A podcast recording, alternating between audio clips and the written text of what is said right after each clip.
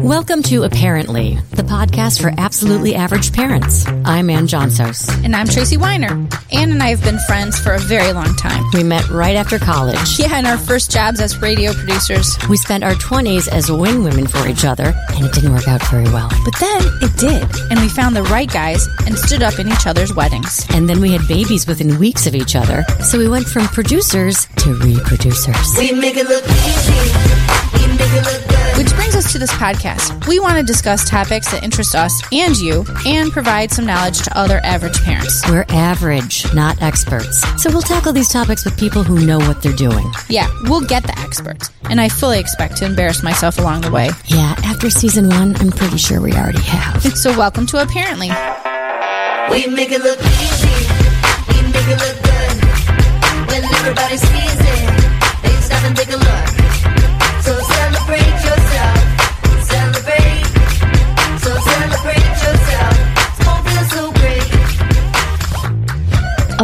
Apparently, kids can be too busy, and it's Yep. not their fault. yeah, Yep. there, there's this thing called hyperparenting, and a lot of us are guilty of it. So let me ask you, how many activities do your kids participate in? Well, I feel like it's a lot, but next to you, it probably not.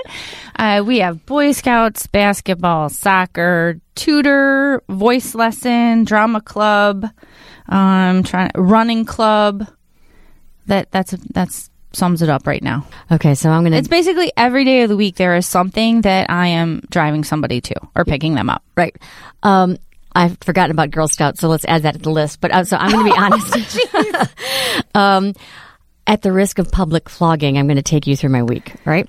Uh, my kids are way overscheduled. This fall, Hannah had ballet on Tuesdays, guitar club and bass guitar lessons on Wednesdays, soccer and voice lessons on Thursdays, soccer again and School of Rock on Fridays, soccer on Saturdays, religious education and nutcracker rehearsal on Sundays. And Sophie had guitar club and private lessons on Wednesdays, piano and voice on Thursdays, School of Rock on Fridays, another band rehearsal on Saturdays or Sundays, and religious ed on Sundays. Add to that the seventh grade homework load and you get the idea. Every time you call me, where am I? Yeah, You're usually in your car, yeah, and picking somebody up. So it sounds like Monday is a good day for you. That looks like the only day you have to yourself. It's the only day where, and I did that intentionally because when we start the week with homework and all the stress of school, I want them to come home, sit at the table, and be able to do what they need to do before we like head down that path again. right. So, um, You have twofers in a day, even like. yeah, yeah. I, I have I have done there it has happened where they've gone from one thing to the next and it's pretty stressful um because then you have to get them fed Right. in amongst all that too. Right. um and when they both have something like I think that worked out for you too. When I have to drive someone somewhere but then I got to pick the other kid up from at the same time like and then I'm calling a friend hey phone a friend. Can you go pick can you pick him? Can you bring him home for me? I have threatened to start Lyft for mothers and call it Miffed because I'm so like not copyright Ann Johnson exactly. Hashtag awesome. uh, but I, I sit there and I'm miffed, and it's not. It's not the kid's fault. I let them sign up, but I sit there in, in my car and I'm like, Urgh. all I do is drive them. Yes. Yes. So there's no downtime. No, no. And what's when they're horizontal and it's dark in their room and Right. they're sleeping. right, right. That's about it. So, but the good news or the bad news about this is that we're not alone. Uh, parenting today has become this relentless to-do list. Um, even parents with the best intentions are micromanaging their kids. Uh, we've got lists and schedules, meetings, appointments.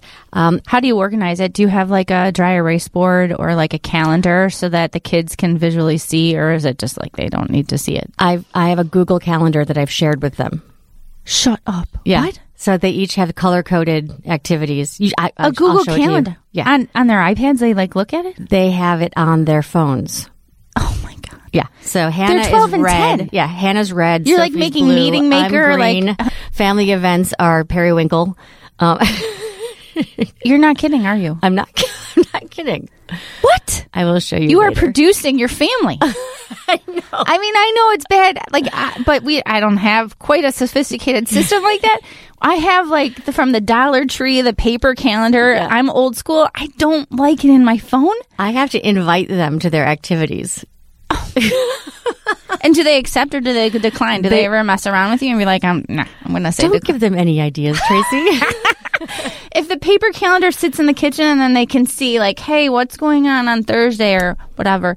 But do your kids ask to like see a friend or do something? Like sometimes it's so scheduled that there's no flexibility. Right. In fact, yesterday when we were talking about doing this episode, Sophie said, you overschedule us. And I said, what? She's like, we're way too busy. And I said, what are you talking about? And, and, because I said on weekends we don't do anything. And she said, well, this week when we have the cookie bake and we have, which you're part of it too. Yes. We have the cookie bake. And I, and she said, and then, uh, you're going to a party and I don't know what we're going to do. And I was like, we're also going to go Christmas caroling. She's like, what?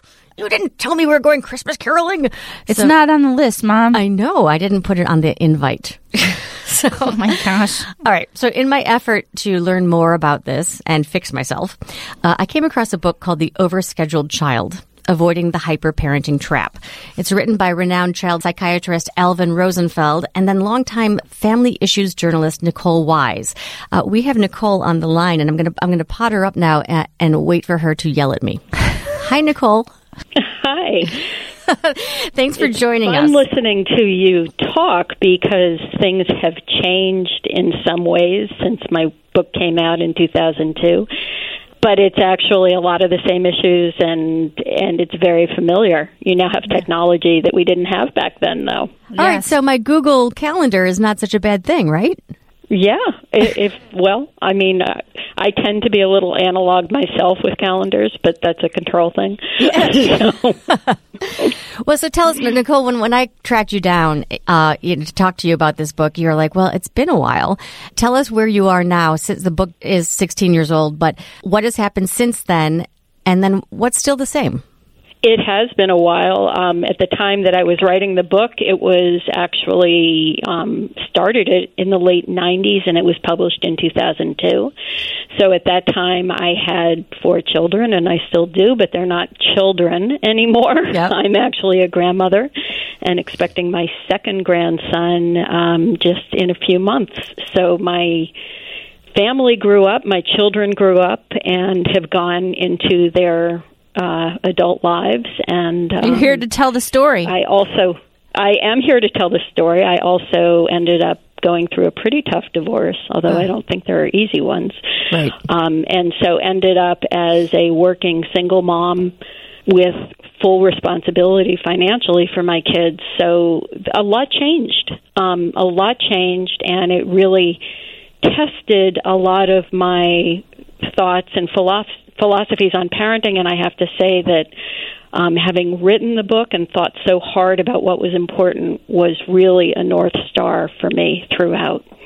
and actually, my youngest child graduated with a second bachelor's in nursing just last night. So, Congratulations. Congratulations. Yes. So, the, did the book sort of, you know, you say it was your North Star. So, you wrote the book not expecting that it would guide you through the next chapters of your life? Very, very true. Um, I mean, it was such a luxury to be working with Alvin Rosenfeld because he is a preeminent child psychiatrist, and um, in the writing process was a lot of conversation because we were both raising families at the time, um, and our kids were approximately the same age. So there was a lot of conversation about values, um, and that's stuff you know deep inside, but at the same time articulating it and thinking about values in the context of also thinking about how you are, you know, getting through day to day in your family life and helping your kids do well in school and develop as people and get ready for college and figure out who they're going to be and, you know, the teenage years and uh, yikes, all that. so it was very, you know, it was like a voice that I had in my head um, for which I am so grateful. In your book, you offer some fundamentals for managing the tendencies that we all have toward hyperparenting. And so I thought maybe we should touch on some of them. Yeah, I was thinking as as you were talking about your own families that first of all you have such interesting sounding children um, who They're well-rounded. Like some, yeah, and some clear and strong interests. I mean, it seems like you know theater and dance and music and sports um, are themes, and then scouting. Uh, it sounds like both of you have kids who are in scouts, which is really about being whole people and good people. So I loved hearing that. Um, I'm also hearing that you know sometimes the kids feel like life's going a little too fast, which I empathize both with them and with you. Yes. So one of one of the ones that you listed were was limiting activities, and I really wanted to ask what that meant because um, I think most parents are don't want to say no to their kids and or stifle them like so what limiting activities what does that mean exactly doesn't mean the same thing for everybody or or every family or even every child within the same family. I mean, I remember at the time when my older two were teenagers, my oldest is um somebody who really needs to have a lot more downtime and and thinking time. And so he was a very good athlete and wanted to do all sorts of sports, but he would start to have a lot of meltdowns if he was doing, say, baseball and soccer in the same season. Well, today he's 33. He's still that way. His sister, who's a year younger, was multitasking from almost birth, and she was able to handle a lot of, you know, part-time jobs and sports and she was an excellent student and she would be you know doing projects and getting involved in you know sort of charity types of things. And that was how she that was who she was and who she still is today. So there's that piece. Um i think listening to who you who your kids are and the choices that, that they want to make is really important. But at the same time it's it really is about choice and sometimes also saying no is something you know we do kind of produce our child our children's childhood experience. Right. that was a great term that you used. But on the other hand the adult world is not so sensitive to what they want um, and even what they need. So they need to develop the ability to navigate making choices disappointments being said no to and home is the best and safest place to start learning that Well, I did that this fall, Nicole, because I didn't say no, but I really made a case for one way for for for how I wanted it to come out. My son came home and said he wanted to join band, and I was like, "It's one day a week at another school, you know, after school, and practicing, and you had to buy the instrument and all this stuff." And we just finished piano because he didn't want to do piano anymore. Okay. So the, the thought of him wanting to start another instrument, not to stifle him, but I was like, I already know how this is going to go. It's going to be a battle for practicing and stuff. So I said, screw that. I'm not. So I made a heavy case. I'm like, so, you know, it says on this sheet right here that you're supposed to practice 15 minutes outside of the time that you're over at the other school practicing with everybody. And I laid it on really thick, my closing argument. And he came to the decision himself, but it, I heavily influenced it. Well, I want to say similarly, Hannah wanted to play trombone. And which uh, uh, you don't know Hannah Nicole, but she's uh, uh, long and lean, and she's about the size of a trombone. So the idea of her playing trombone was hilarious, and also she does, she does not practice. So we did let her quit piano because that was the she she wouldn't practice. So, um, but other than that, I have never said no. Wait, so she is playing it? She's not. Oh, no, Okay, you- No. okay. So, but in general, I, all I do is say yes. And I, I suspect that when they get older, I think, Nicole, this is a, a, a real deal. If they're so overprogrammed as young people, they won't know what to do with their downtime when they have it, right? Right. And that's critically important because if you don't have downtime, you don't actually get to hear in your own mind who you are. Um, you may be multi talented and really good at doing a lot of things, but the ability to reflect on the experiences you're having and what makes you feel great and what doesn't make you feel so fulfilled is really important in creating the life that you want for yourself. I got to rethink So- some things. um, another thing you wrote about, Nicole, um, you suggest develop healthy skepticism. What's that? Yeah. So, what does that mean?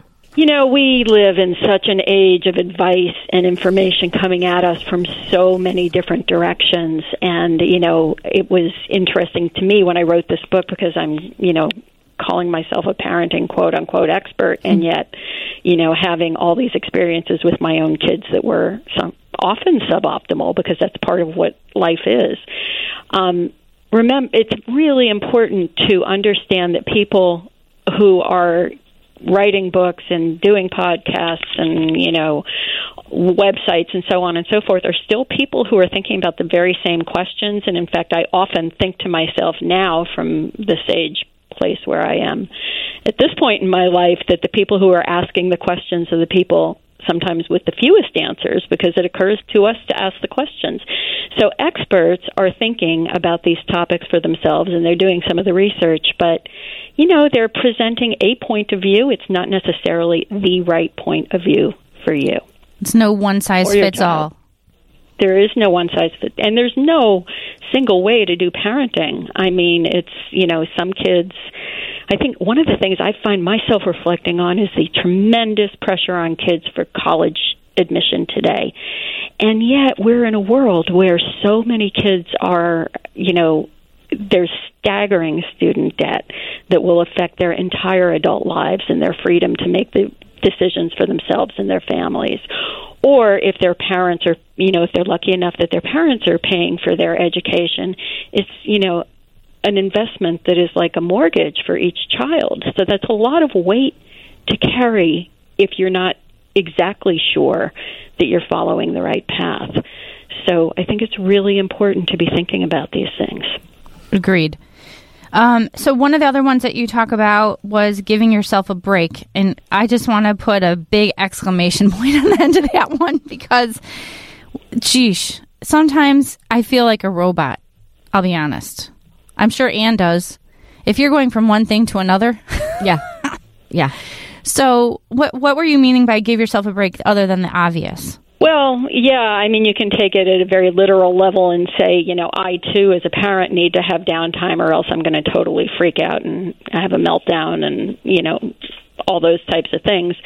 But I think it can also mean that you're going to sometimes freak out and have a meltdown, and that's important too for your kids to see you as a person and to understand what your own priorities and breaking points are.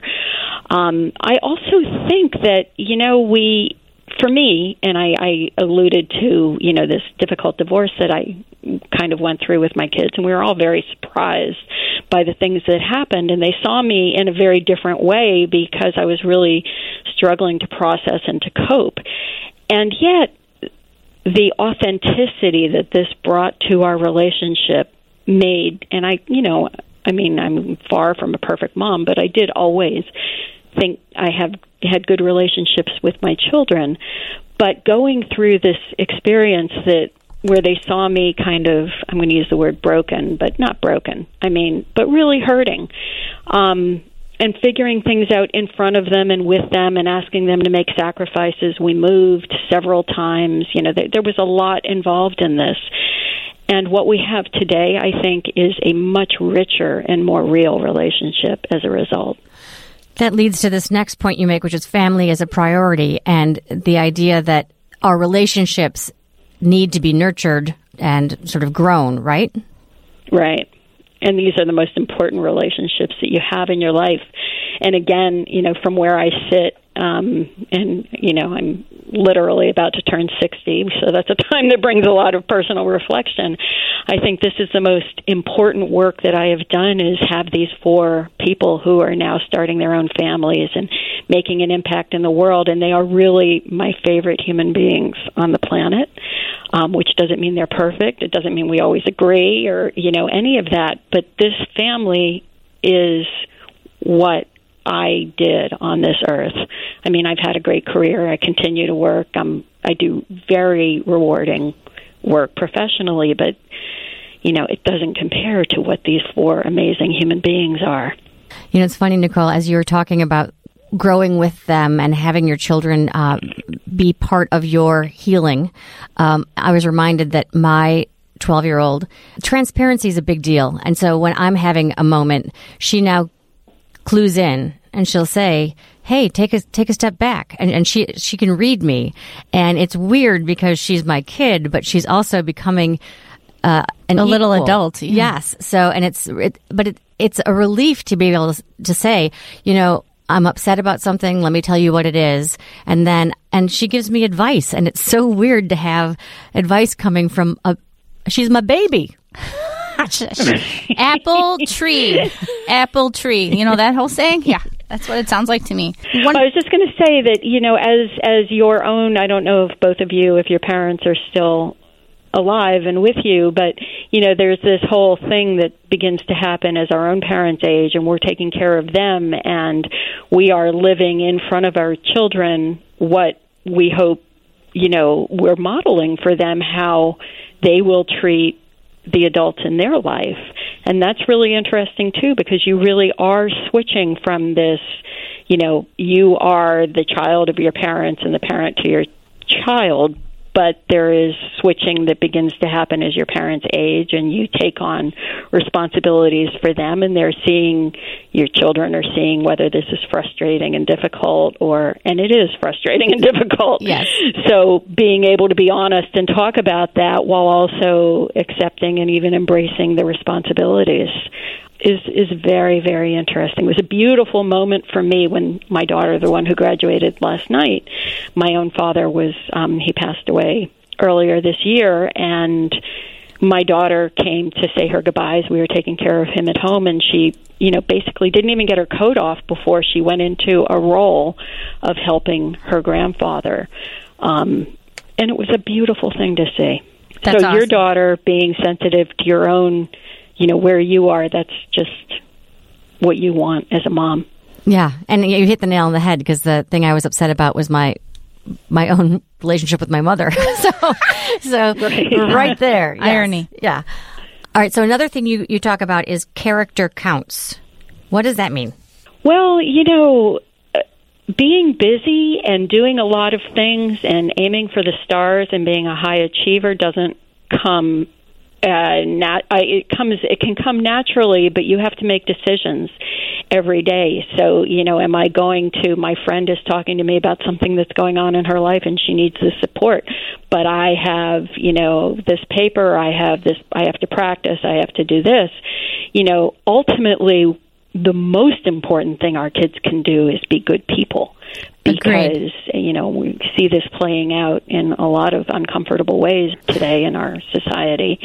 Um, and we want our kids to make the right choices not only the right choices for achievement and careers um, but also in terms of being good human beings. And that's all about character I agree. you guys, your kids are in the scouts, so you're, that, you know, that's all about values is what they're doing. So Yeah, you can have an impressive resume resume as a kid and be like really involved, and you can be a total snot to other people.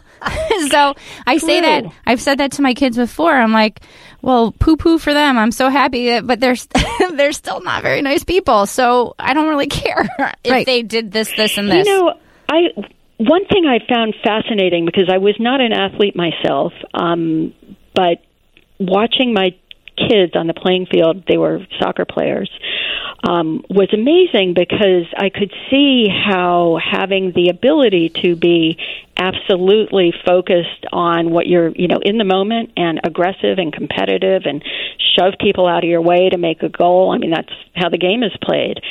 Having that outlet on the field was an interesting thing because that's not how you live in life, but you do need those skills sometimes. You need to know when to use them and when, you know, when to emphasize what you're trying to accomplish and when to emphasize who you are. Agreed, totally. Uh, the next one that I was reading that I completely love, and I think it's very relevant today, um, which is be unproductive. And this is something that my house we struggle with a lot about being bored. Right. Like you need to be bored. Like you cannot have something going on or be engaged with a device or something like that. Like you need to just be unplugged and have to deal with your own thoughts or whatever. So I, I, I love that one, but I feel like that's a real problem for most families of, of being unproductive or being bored and not scheduled and just sitting in your jammies or whatever. Yeah, and it's especially hard, and this is something that has changed kind of dramatically since you know the early 2000s when this book came out. Is the fact that we can have screens in front of us, we can have multiple screens in front of us all the time. I mean, people had cell phones, but we didn't; they weren't smartphones. Um, and now, so I would amend that today to say not only unproductive, but with no screen in front of you, so that you are with your thoughts and you are with how you feel. Um, and it kind of forces you to think about what you want to be doing. Having empty time in your schedule is like, you know, okay, whatever it is, if it's you want to do something creative or you want, you know, to achieve some, you know, start running or something like that, when you have empty time and you know this about yourself, that's when you look at it and start to dream and say, well, maybe, you know, maybe I want to run a marathon or maybe I want to, you know, start a start learn to knit or, you know, paint. Those are the moments that you then think about what you want to do. It's interesting because because my kids are so overscheduled. You know, when they do have downtime, they're always saying they're bored, and I, I'll say, you know, Einstein had to be bored when he came up with the theory of relativity. and they look at me like I'm nuts.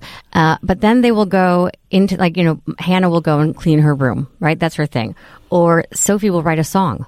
She'll just go downstairs and write a song, and I'm like, well, how boring was that? You Yeah. know, like they if if you when we do have an empty space, um, they fill it in beautiful ways. It's just that we don't have that many empty spaces. Sadly. That is awesome. Oh, I love hearing that.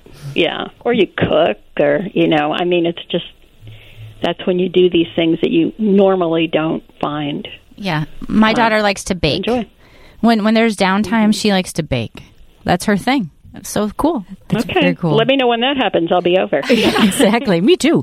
The, the, the last, I think, most important point, um, for me anyway, I think is you suggest this. Childhood is a preparation, not a performance. Yeah, you know, I've thought a lot about this. I mean, I think that it almost began with the Kodak moments to go way, way back, um, and places like Disney World, where you know you have these this kind of magical experience, and we've now expanded our thinking about childhood to think that it and with social media, which again is another thing that wasn't such a thing way back then when we wrote this book.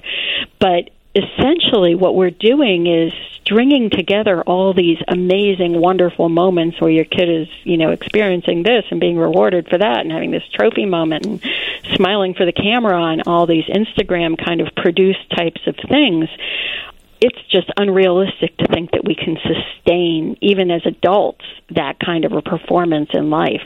I mean, children are supposed to be, you know, sleepy and messy and um, try things and silly and, you know, kind of be kids. I mean, their hair looks funny, or they, you know, that is part of being a child. There's so much pr- pressure, even on adults who have to, you know, get ready for work five days a week and look presentable, and then all of our social stuff. Children shouldn't have all that on them at all times. Agreed. I mean, they're just not, you know, um, as they go, as their bodies change, there's a lot of awkwardness. They're, you know, as they're learning things developmentally, develop new skills. All of that stuff has to happen, and it's not always smooth, and it's not always pretty, and you don't start out being good at stuff. So, kids need the ability to do that with no camera and no expectations. That's something I think has definitely changed since the book. Um, with this prevalence of social media, it also contributes to keeping up with the Joneses. I feel like because and that contributes because we're, we're all feel like we're bad parents if we're not putting them in ballet or not putting them in something.